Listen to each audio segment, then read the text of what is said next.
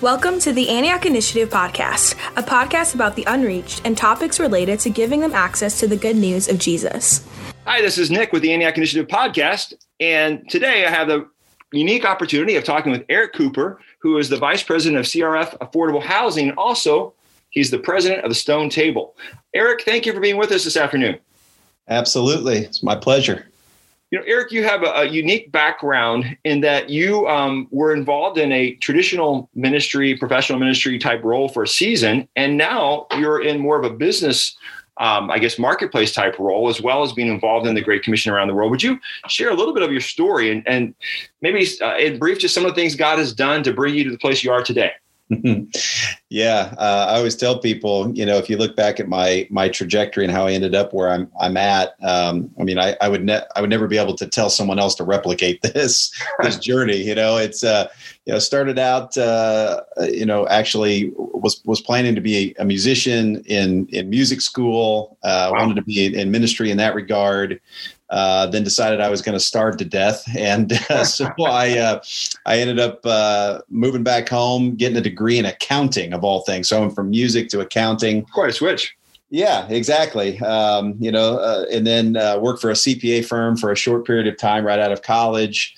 Worst two years of my life. worked in private accounting for a while and then ended up becoming a music pastor. And uh, so went, you know, kind of all the way back around uh, on staff at a church doing doing music. Did that for about ten years, and then planted a church uh, here in downtown Indianapolis. Did that for about three or four years, and then wow.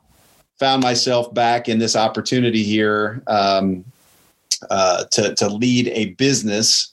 Uh, that was started for the express purpose of um, you know generating revenue for global missions work around the world. So I've kind of been all over the map, you know. So uh, really have a heart for the local church, have a heart for global missions, and have a heart for marketplace people and uh, helping them in, engage their their lives and their work and who they are uh, yeah. in the work of God around the world. And it, yeah, and all those are amazing, and everything you've you know you mentioned is is valuable for the kingdom. And um, at the Antioch Initiative, we're talking uh, most of the time though about those who are unreached the gospel around the world and uh, yeah. and BAM, our business as mission, has been a uh, a great tool for helping to see the gospel spread, and you've been very involved in that. You've been, of course, involved in business uh, there in Indianapolis with CRF Affordable Housing, and the blessing that's been to local people there, but also just through income from that. You've been uh, the Stone Table as president of the Stone Table. You guys have been a huge blessing around the world with BAM as well. I wanted just to, to talk with you a little bit uh, today about business as mission and uh, just some of your thoughts on that from, from your vantage point. And first of all, I just want to ask kind of maybe your definition of business, business's mission. Yeah, well, we, we kind of use here uh, the, the same definition. Uh, if I give you just a technical definition that uh, the, the Assemblies of God World Missions BAM office uses, and this is something we've been uh, engaged with them on. But I mean, we would sure. say business business mission is the intentional integration of business and ministry wow. to create sustainable missional presence of the kingdom of God in a particular community. And so that's the way uh, you know the AGWM BAM office has uh, defined that, and we like that definition, so we use that a lot. It's the intentional integration of business and ministry. Um, yeah, and uh, so so that's uh, that that's what we've been a part of. That's how we would define it. Yeah, that's that's a that's a great definition. Um, and I think the definition is is really important because sometimes there seems to be confusion about BAM, or maybe I, just my experience over the years in different locations. Um, I don't know. Can you share a little bit about that? Maybe some of the da- maybe some of the um, possible dangers of, of BAM. Yeah, I think maybe what you're referencing more is is sometimes we can lose, you know, we say the in, intentional integration of business and ministry. Sometimes we can lose the the ministry aspect, and you know, we're we're big believers in the sacredness of the marketplace. That the marketplace is part of God's, um, you know, work in the world. Right. But when we talk about business as mission, um, you know we're we're engaging a great commission aspect. There there has to be a a proclamation aspect. It can't just be doing good uh, things around the world. It actually has to be uh, an, an, engagement of making disciples and planting the church. And uh, you know, BAM has been a, really a, a, great avenue to do that, especially among the unreached. Sure. Um, but you know, one of those pitfalls is just to lose that ministry ministry angle and just to um, you know become satisfied solely with uh, maybe the the the business success and right. forgetting the the ministry integration.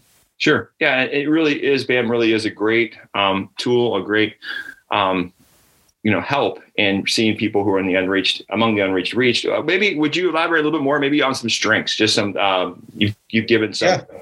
Yeah.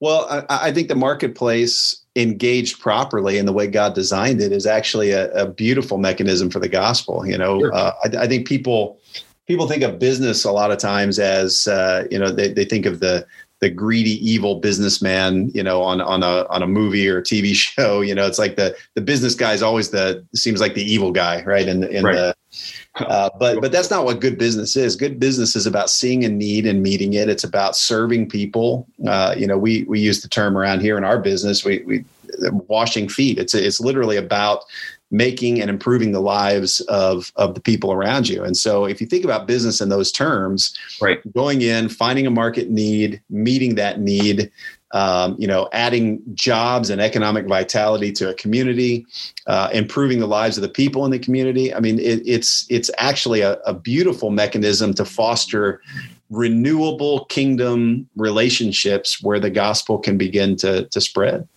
Right. That's amazing. Yes.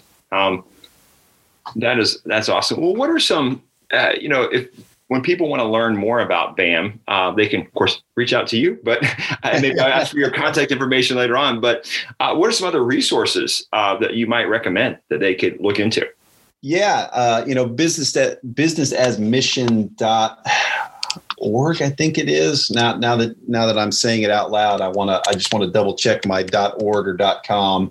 Uh, yeah, businessasmission.com is a great resource, and I've gotten to know some of those guys uh, over the years. There's some great uh, articles and resources for people who want to engage in business as mission. Of course, uh, the stonetable.org, our resource page there is full of, of resources. But if you really just want to dig in and you want to do it uh, from a theological standpoint, really to understand the sacred design of the marketplace and how the, the marketplace is intended to be part of God's redemptive work in the world. I mean, there's just some some great books out there. I mean, the gold standard for me um, is Every Good Endeavor by Tim Keller. Wow. Um, just a fantastic book. Um, the Call by Os Guinness is another fantastic book. Um, so those would just be a couple of just off the top of my head recommendations for people who really are are in the marketplace arena and want to know on a foundational level, a theological level, how uh, how their work is part of uh, that that sacred calling. Uh, but if you want to talk specifically about BAM and Business as Mission, uh, those two websites would be a great place to start too. Wonderful. Okay, and I also hear there's another book coming out sometime uh, in the next few months. I don't know. Uh, you want to speak a little bit about the, the, the book you're writing right now? Yeah, yeah. Um, uh, that that book is is currently untitled. I haven't I haven't quite figured out how to title it yet, but I do have a book that is uh, that is with the editor right now. We're actually having uh, going through the the editing process. Hope that it comes out later this summer. But just trying to to I guess add to that business as mission conversation, um, and and doing it through the lens of our company and our work here. And so uh, yeah, hopefully that'll be out later this summer. Wonderful, wonderful. Well, hey, as as a um, concluding question, I want to ask: What would you say to a young person with business skills, or a person who has is interested in business and also has a heart for those without access to the gospel? Um, maybe they, they they may or may not feel called to be a, a traditional preacher or minister in a professional sense, but what what kind of advice would you give to that young person? Yeah, I, I think, um, I mean, first and foremost, I, I, I, would just say to them, you know, who you are and the way God wired you and made you and the gifts that He's placed inside of you. Uh, they're not secondary gifts. They are they are sacred gifts and a sacred calling. Um, and I, I, would just encourage you to to continue to step into that, um, and and to see, I, I guess, really to ask yourself the question: How can how can I write a story that's bigger than me right? I, I, think a lot of business people a lot of people i mean just any student right? They're going through life they're trying to figure out who they are um, you know how they're going to make their mark on the world really invert that question and say what is god doing and how can i be a part of it? And i'm just telling you if you're in the business world if you're in the marketplace if you have skills in in those arenas there's never been a better time for you to be able to engage the the lost and to engage the great commission through your marketplace skills. Uh, I mean, this is uh, an exploding opportunity across the world. Um, business as mission, whether you're you're here in the states, whether you want to uproot, uh, take your business skills overseas, maybe work for a large you know company overseas and then engage in missions that way whether you want to be a part of an agwm uh, business as mission launch with organizations like live dead uh, th- there's just never been a better time to engage as a marketplace person in the mission of God. And uh, there's there's more channels, there's more opportunities, um, and, and uh, so I would just say be encouraged. Uh, we we need marketplace people to see the Great Commission fulfilled. Uh, we believe in in hope and pray in our lifetime. Amen. Amen. Wow. Well, Eric, thank you for all you do for the kingdom and for spending time with us today, and sharing. Um, may God bless you very much. Thanks, Nick. Thank you for listening to another amazing episode of the Antioch Initiative podcast. We encourage you to follow us on whatever podcasting platforms you use the most.